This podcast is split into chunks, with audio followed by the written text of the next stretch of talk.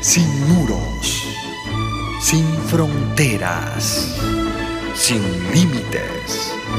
Radio Mundial Adventista, más que una radio, sembramos esperanza.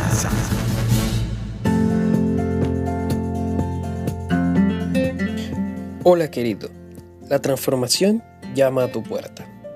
¿Alguna vez has estado absolutamente convencido de algo y con el tiempo te has dado cuenta de que estabas equivocado? Creo que es algo que nos ha pasado a todos. Como líder de jóvenes, me encanta interactuar con los adolescentes. Los adolescentes generalmente huyen de lo establecido y tienen un deseo de encontrar el porqué de las cosas. En su búsqueda por la verdad, está dispuesto, queridos, a cambiar su forma de pensar si fuese necesario.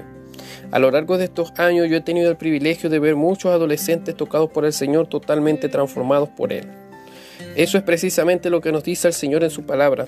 No os conforméis a este mundo, sino transformaos por medio de la renovación de vuestro entendimiento para que podáis comprobar cuál es la voluntad de Dios que es buena, agradable y perfecta.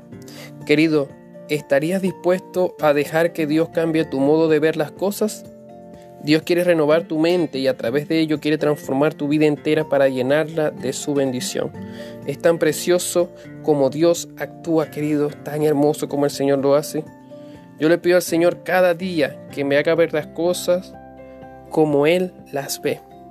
Así que te animo hoy día que tú puedas seguir orando, que no te conformes a este mundo, sino que busques la transformación que es por medio de la renovación de tu entendimiento, para que tú puedas comprobar cuál es la voluntad de Dios, porque la voluntad de Dios es buena, agradable y perfecta. Querido, eres transformado cuando Dios renueva tu mente.